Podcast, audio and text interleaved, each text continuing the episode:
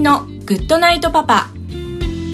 この番組では年齢さまざまな子供を持つパパとナビゲーターのコマシンが毎回テーマに沿って対談を繰り広げていきます。子育てを通じて学ぶこと。妻には言えない本音。社会との関わり方など。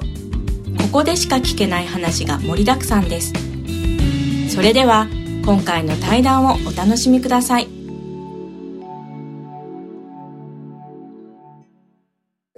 今日の対談相手なんですけども、えー藤沢さんという方ですであの福岡の方で、えーホテルとかレストランとか経営されている会社の方ですでは、えーよろしくお願いいたします藤沢太郎と申します。よろしくお願いいたします。はいじゃあ早速なんですけども、はい。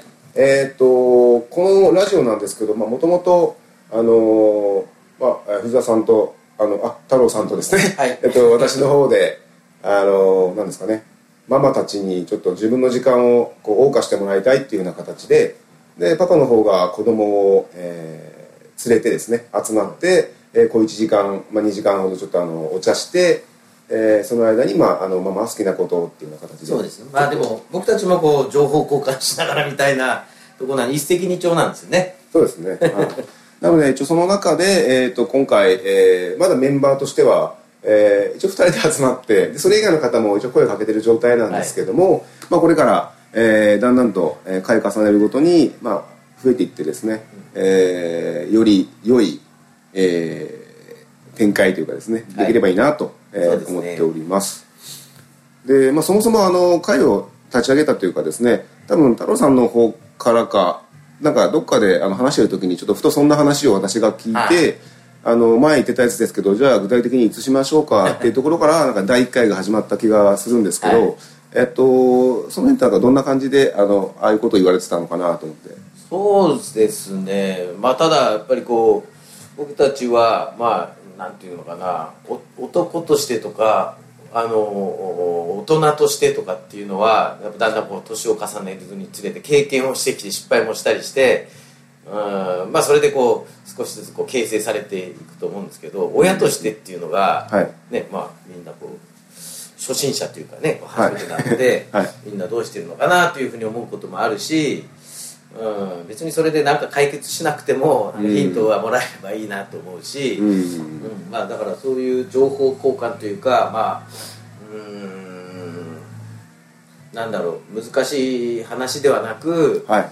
なんかこう子育ても含めてどうこう楽しんでいくかっていう、うんうん。うんポジティブなこう、はい。うんまあ、気持ちになってその会が続いていけばいいなとは思うんですよね。ああ。あので僕の友達にも、まあ、そのパパ会の話してですねちょっとこういうのやろうとしてるとか、まあ、ちょっと始まったんだって話をした時に、まあ、結構反応良くてですねあのちょっとそういうことであれば自分も参加しようかなみたいな話を聞いたんで、あのまあ、需要というかあのそういったのは多分あるあの分野というかですねじゃないかなって感じているんですよね。まあでもパパ会っていうかその僕たちの場合は子連れでパパ会みたいな感じなのがまあ面白いなと思っていて。行くところはファミレスとかなんですけどね。まあでもそれでこううだらだらたわいのないことも喋りながらちはい。ょっと、あのあこんなおやつ食べさせてるんだとか。ああ僕はそれ思いましたね。はいで、はいはい。うん、なので、まあ、うちはあの2歳の男の子なんですけどはいはい。まあねこうちょっと性別とか年齢月齢がちょっと違うだけで、あ少しこう接し方も違うんだとか、うん。うん。まあ、そういうところもねあの気づきというか勉強になりますよね、あー。参考になりますよね大いに。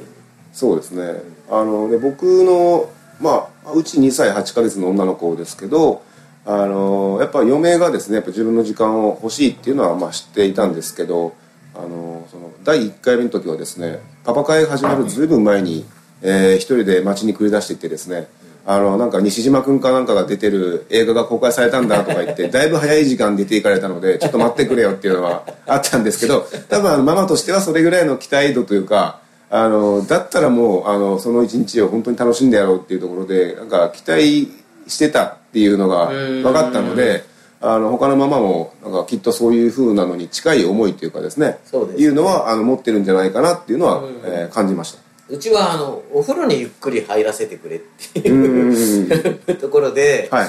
僕たちがまあこう1時間2時間、うん。そうやって出てる間に、はい。まあ、ゆっくり風呂に入ってるみたいですけどね、ああ、ですね。あので多分それってあ何ですかね。まあお互いの夫婦に限らずその他の、えー家庭においてもですね、はい。あのその辺のママにどう楽しんでもらうかとか、うん。えー言ったことっていうのは、まあ、どっかでパパっていうのは意識してると思うんですけどなかなか仕事がどうとか言ってですねそね。えーそれをうまくえーできてない方も、まあ、いるのではないかと、うん。うんちょっと思うところが、えーあるんですけどね。そうですね。うん。まあでもいろんなこう仕事いろんな時間帯、うんね職種でまあそこ辺はこう異なると思うんでそれぞれのこう家庭で、まあ、どうしていくかっていうことになると思うんで直接的な参考にはならないけれども、うあーねなんかまあさっきも言いましたけどヒントみたいなことがはい。つかめるっていうのはすごい大事ですよね。ああ、うん。ですね。あのでこのラジオなんですけど、えー別にこれっていうのを決めて話すとかいうわけではないんですけども、うんあの今、えー気になっていることっていうかですね、えーちょっと話しておきたいなっていうことがあったらそこを、えー話してはい。ちょっと深掘っていけたらいいかなっていう考えでいるんですけど、なんか今ちょっと思ってることってありますか？そうですね。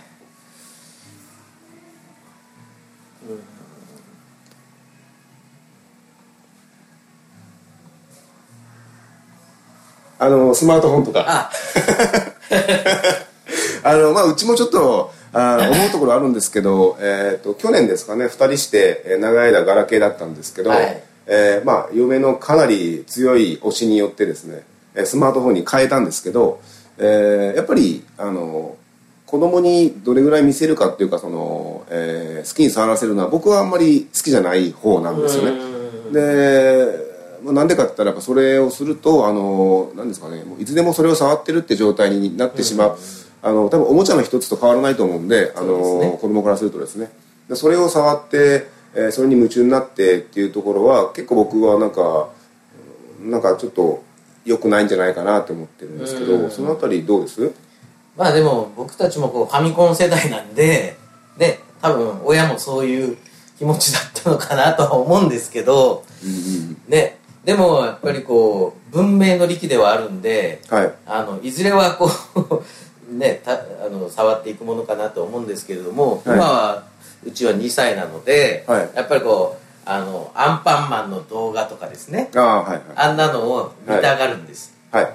で、えーただやっぱりこういけないなと思うのはまあ一つはあのうんテレビと違って至近距離なので、うん。あの目がまあ視力が悪くなるとか、まあうんそういうのはやっぱりちょっと心配してますし、うん。あとはそれで外で遊ばなくなるとか話しかけてももうなんか自分の世界に入っちゃってるとか、そういううんなんか節度がなくなってくると良くないなとは思うんですけど、はい。やっぱりその動画の中からちょっとこう言葉を覚えたり、まあ、あとは歌を覚えたりリズムを覚えたり、そうですね。まあ、あとはそうねこうちょっと子供がおもちゃで遊んでる動画とかあるんですけどその遊び方を覚えたり。ああはい。だからまあ悪いことばっかりじゃないと思うんですね。うん。ででもやっぱりその依存してしまうと外で遊ばなくなったり、はい。こうなんかこうコミュニケーションが取りづらくなったりとかっていうのは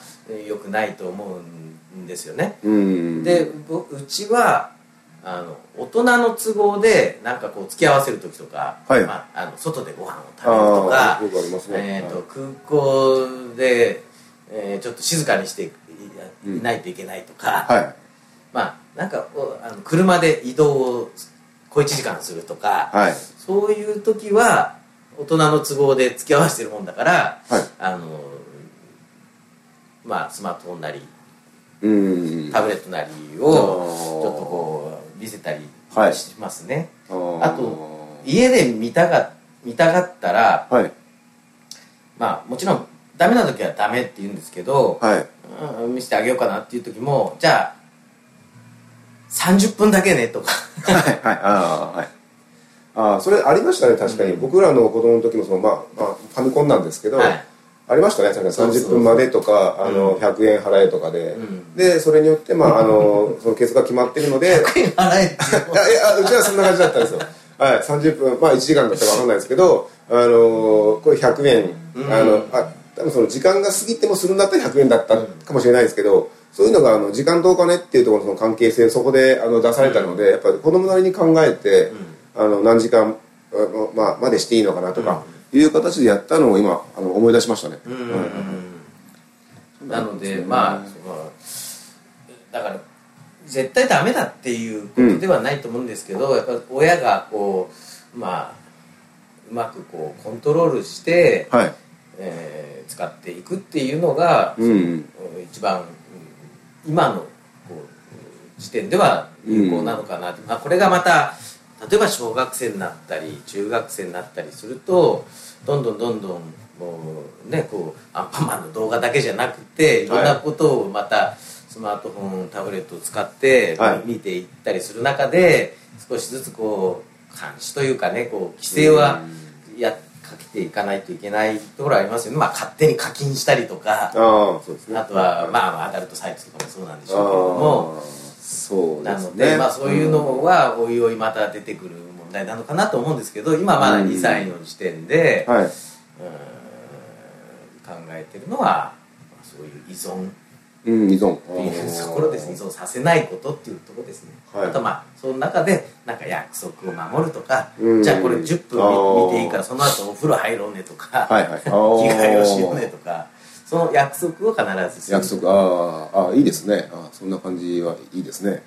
ああもちろんスマホの話から入ったんですけど、まあ、それ以外でも、えー、何ですかね、えー夫婦間だったりとか、まあ、パパはこうしてほしいけどママはこうしてほしいと思ってるって、まあ、まあどこでもあると思うんですけど、うん。そのあたりであの何ですかね、えー違いというか、えーまあ、もし違いがあってそれがもし大きいもんだったらそのどうやって夫婦間で埋め合っていくかっていうのは、まあ、うちも別にねあのルールがあるわけでもないですしあれなんですけど、まあ、どうやって埋め合っていくのが一番いいのかなっていうところはまあうん考えるところではあるんですけどなんかそういう大きく違ってきてるところってもうなんかすでに出て出てきてます？2歳の段階で。そうですね。まあでもねお互いこう育ってきた環境が違うわけですから、はい。やっぱりこうす好き嫌いは否めない。っていう、まあ、歌がありましたありますねありましたね。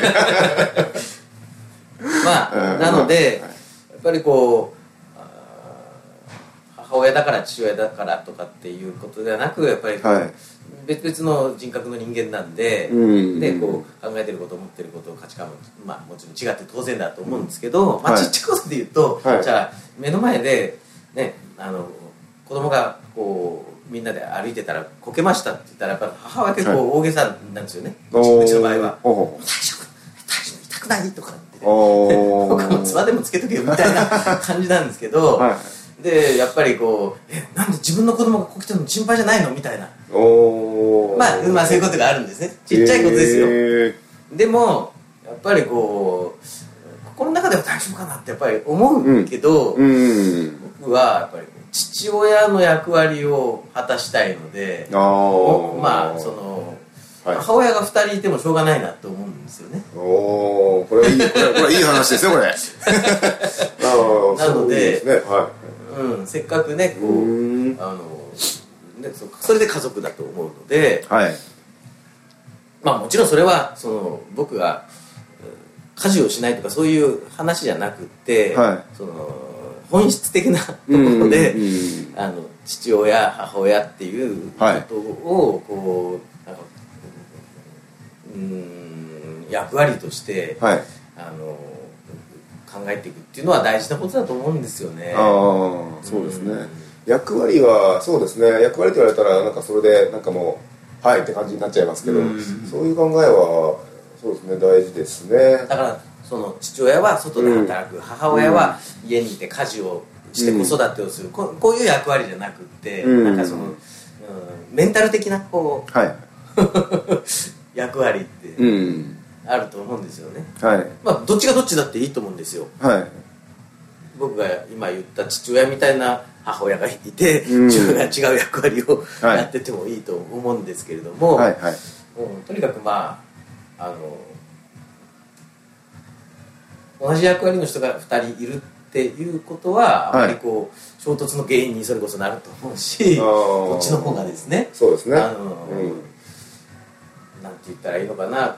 子供も子供でこういう時ってどっちに相談したらいいのかなとかどっちを頼ったらいいのかなっていうのあがーはい。あんまりこうまあ今まだ小さいですけども、はい。この先はい。あの判断がつかないというかうん。大事じゃないですか、うん。うなんか困ったことがあるとか、はい。もしやりたいことがあるとか、ううんんまあ、そういうことがこうねあのうまくこう認識がこう芽生えてくるといいなとは思うんですけどね。まあまあちょっとうん。は早い話なのかもしれないですけど気が早いのかもしれないですけどなんか今のうちからやっぱそういうふうにしていくのがいいのかなとかと思って探り探り今ねやってるところなんですけどねああわかりました。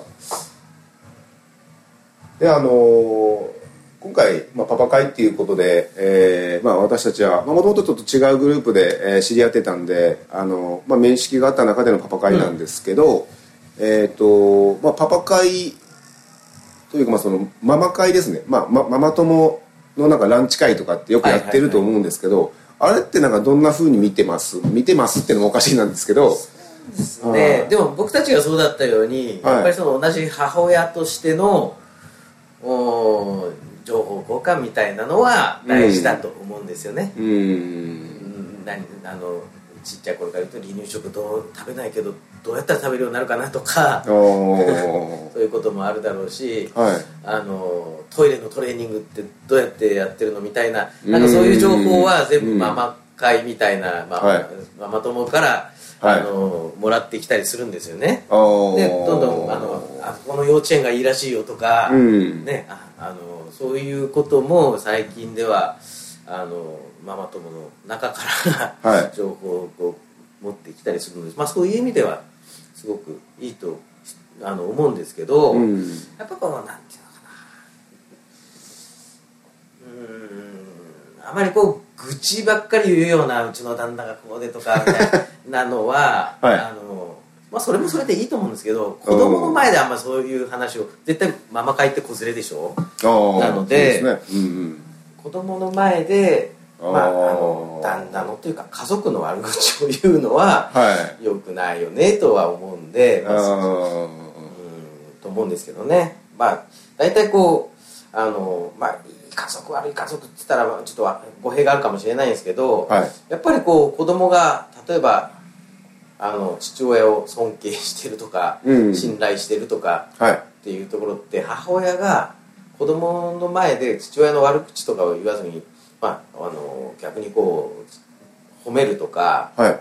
あの立ててくれてると思うんですよね。それはそうだと思います。そう。まあ、うんなので、はいだからそういう足を引っ張り合うようなっていうかまあうん。うんうちを子供の前で言ったり悪口を言ったりするお友達関係は良くないなと思うんですよね。はい。はいそういうことも大事だと思うけど子供の前ではねやめた方がいいよねと思うんですけどね。うーん。あの普段子供と接していてですねあの教わることというか、えーなるほどねとかその思わせられたりとかあとその視点はなかったなみたいなのをその子供の行動からこう感じる時っていうかなんかありますか？そういう場面。そうですね。やっぱりでもなんだかんだ言って僕たちの真似をししてるでしょ？ああそうですね。ないいことも悪いことも、うん。なので、まあ、言葉もそうだし、うん。うーんまあだからそういうことがやっぱりこううーんなんて言うんだろうな。だから同じように僕たちもこう親の真似をしてきたわけで、はいはい。要はあの、まあ、さっきのファミコンの話じゃないですけど、あはい。自分たちがしてもらったようにしか僕たちもこう子供にしてあげれないことが多いのかなと思うんですよね。うん。とす。るとその僕たちの子供も僕たちがしてあげたようにまたその子供にはい。ね将来こうするんでしょうからやっぱそういうところは非常にこうなんか大事だなとは思うんですけど、うんただやっぱり子供から教わることっていうことが子供から教わったことですね。はいはいはい。だからやっぱ教わるっていうのは、はい。ね、学校の先生とかはい。でもちろんその目上年上の人でしょ、はい。あとは先輩から教わるとか上司から教わるとか、うんうんはい。ね、上の人から教わるものっていうことだったんですけど、はい。ねあのー僕の場合子供と40離れてるので 40歳下の、ねあーはい。はい子から教わることもあるんだなあっていいんだなっていうことを教わりましたね。そうなるとやっぱりうん。ねこう子供だけじゃなくて後輩とか僕の仕事の部下とか、はまあねこうから教わることっていうのもいっぱいあるんだろうなというようなこううん考えに少し変わりましたね。あー。あ考えが変わったっていう意味ではその僕の中でも親になってちょっと考え方がいろいろ変わったところがあってですね。でちょっとこれあのあまり感覚的に分かってもらえないかもしれないんですけど、あの今までその自分の親のことをあの親って思って接してきてたんですけど子供が生まれてなんかいろんなその姿を見たりとか、えーしながらですねだんだんとあの自分の親のことをその一人の、えー男性一人うん。のあの一人の女性として、えー見るようにえーなんかなった気がするんですよ。うん。だから自分の父母の中でしかその、えー出なかった人たちが、まあ、あの一人のえー人間としてなんか浮かび上がってきて、えーそれはあの、まあ、子供が生まれてどういうことからそうなっちゃったかわからないんですけど、はい。なんかで多分この人はその僕らが生まれたその1970年代のあの時代性において、はい。いまあ、いろんなことがやっぱりあった。うん。一人の男性なんだろうなとか、えーいろんなことを抱えた女性なんだのかなとかっていうの見方をしたらですねちょっとなんかあの変わってきてでそれから結構あの親に接する時もなんかちょっと違った感じであの接してる気がしててですね。そうですね。なんであのこれが明確に変わったんですよっていうことじゃない変わったことも僕の中であったことがあの大きな発見ででこれはなんかちょっとあの何事からも得られないような種類のなんか教えだった気がしてですね。なんかすごく、えー嬉しい気分になったのを、えー思い出しましたね。そうですね。でまあ子供がねあのできたことで、うん。やっぱりこう自分の親と会う機会っていうのもこう、うん格段にはい。増えるじゃないですか。増えましたね。はい。まあ、はい。なんだかんだまあお祝い事も含めて。そうですね。やっぱりこう、じいちゃんばあちゃんになったわけですから、はい。じいちゃんばあちゃんも孫に会いたいし、うん。まあ、結果僕たちにもこう会うことになる頻度も高くなるしそうですね。なのでまあそういうこう会う機会が増えたのでうん。やっぱりこう親元離れて僕たちも20年ぐらい生活を、してきた中ではい。まあその20年前一緒に住んでた頃からすあの、ね、結構な期間が空いてるので、うんはい。その期間その時でストップしてるんですよ。親っていうのはこういう人だってうちの父はこういう人間だみたいな、はいはいわかりますよ。でもやっぱりそのあのね20年ぐらい経って頻繁に会うようになって、やっぱ親も変わってますよね。うんそうですね。はい。確実にまあもちろんじいちゃんになったばあちゃんになったっていうふうに、そういうはい。立場があったっていうのも、まあ、もちろんあるんでしょうけれども、はい。やっぱりこう当時仕事していて今仕事しもうリタイアしてうん。たり、まあ、いろいろこう環境も変わってるし、はい。それに応じてやっぱ考え方ももうあ年取ったなって思うこともあるし、うん。でまたまあひいじいちゃんひいばあちゃんもうちはまだ健在なんですけどとなるとやっぱりこう子孫なんですよねやっぱりうん。子供って、うん。なんかそういうふうに考えましたね。だから子孫っていうことはルーツなんですよ、はいはい。親。はい。じいちゃんばあちゃんひいじいちゃんひいばあちゃん、はい。そして、まあ、お墓。はい。このなんかこうルーツみたいなのをはい。すごく考えるようになって、おまあ、お僕ね僕たち宮崎出身なんですけど、はい。だからこう故郷というところ観点で今までね、うん。あの宮崎出身地っていうところだったんですけれども、はい。なんかこう先祖がいるところみたいな。うんうんうん。音声ちょっと消えちゃったんで。すいません。あの手違いで。はい。さっきのじゃあ続きなんですけども、うん。えっ、とまああのルーツっていうかですね、はい。えーまあ、地元に戻るであったりとかあの自分のやっぱルーツですよね。僕も一時期ですねあの携帯電話あのまだガラケーの頃にですね、うん。あの待ち受け画面に僕両親の写真をあのセッティングしてた時期があったんですけど でそれをなんか見た、えー当時の、まあ、付き合ってる女性だったかああんま覚えてないんですけどあの親思いなんですねって話になって、でちょっと株が上がったような感じだったんですけど僕そういう感じじゃなかったんですよ。親が好きでとかじゃなくてあのでも結局これやんっていうあの、うん。俺ってこれやんっていうその簡単な思いからだったんですよ、うん。でそのあの待ち受けをちょっとしてた時期があってうん。でそれがまあなんかあのーなんですかね。単純にそれだけの話だったんですよ。でこれをここに飾っておくっていうことはあの何かあった時にまあ所詮こ、まあ、所詮っていうかあのこれこれこれこれだからこのルーツだからあじゃあそうなった場合に、まあ、こんなこと考えたりとかってしちゃおうかなとかこういうふうに思う癖って実はあのなんかうん。こう成長過程でねなんか影響されたもんなのかなっていうことをあの思い返すためになんか、あの設定してただけなんですよね。うん。うんだからまあ、まあ、ルーツはルーツでやっぱり外せないので、えーそういうのやってましたねなんか、うん。はまあルーツを知ったから何っていうわけじゃないけれども、うん。やっぱり僕らの年になってそういうことを考えるようになったのはなんかなんかこの先にあるんだろうなっていうのはあ思いますけどね、あはいはいまだでもそれは分からないので。うん。はいえっとでですね、はい。ちょっと前から僕の中で考えてることっていうかですねあってで最近その親と頻繁に前よりかは会うようになったと、うんで、えー孫の前でですね僕たちにも見せなかったような笑顔を、うん。えー両親が見せたりとかするんですけどそれ見ながらですねあの直接はあのーまあ、親孝行してる感じはなかったんですけど、まあ、子供を通して親孝行してるっていう実感を持った瞬間があったんですよね、はい。でその親孝行って、まあ、一概になんかこれっていうのは僕の中で言えないんですけど、うん。あのなんかどういうのがその親孝行の、えーなんだろうな親孝行っていうのに含まれるというかですね。難しいですね。はい難しいですね。僕たちは子供の頃は肩叩きをしたりとか、ね、そういうこともだったし、えーなんかテストで100点取ったら「お前親孝行だな」みたいなーなんか別にはい。だからなんていうわけじゃないんでしょうけど 親がやっぱりねこう喜んでくれることっていうことなのかなとか思ったり、あこうやって仕事するようになったら、はい。なんかあのたまにこうあの飯、うん。あの誘ってこっちでねこうお支払いしてみたいな、親孝行だろうし、まあ、あとはそのなんだろうね子供ができて子供をうん。合わせるっていうのももちろん親孝行なんだと思うけれどもはい。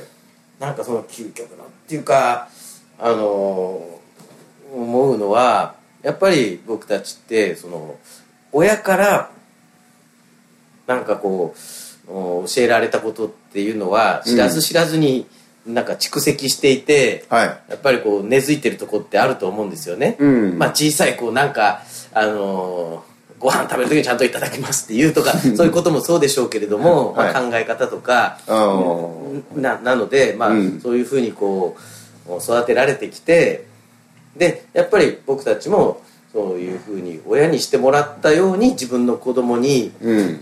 今あの教育するっていうか、まあ、育てると思うんですよね。はい。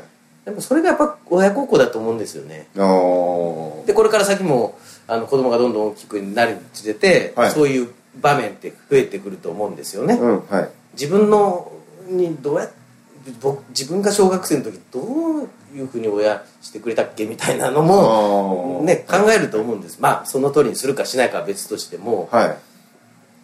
ただまあ少なくともやっぱりこうもうねこう小学校中学校高校とね、うんうん優秀な成績であの送り出してくれたわけですから。まあ健康でね、はいあの あの育ててくれたわけですからやっぱりこうなんかそういうところっていうのは親がしてくれたように自分の子供にもするということは親孝行だと思うし、うん。もううん子供が大きくなり中学校高校もっとね社会人になったりするにつれてそういうことがたくさん増えてくると思うんですよね、はい。でもそのその時にもうおそらく親はね、うん。まあ、残念ながらやっぱりうん。いいないっていうはいことだと思うんですよ。うん。ですね。うん。だから、ね親からしてもらったように子供にしてあげるっていうのが、はい。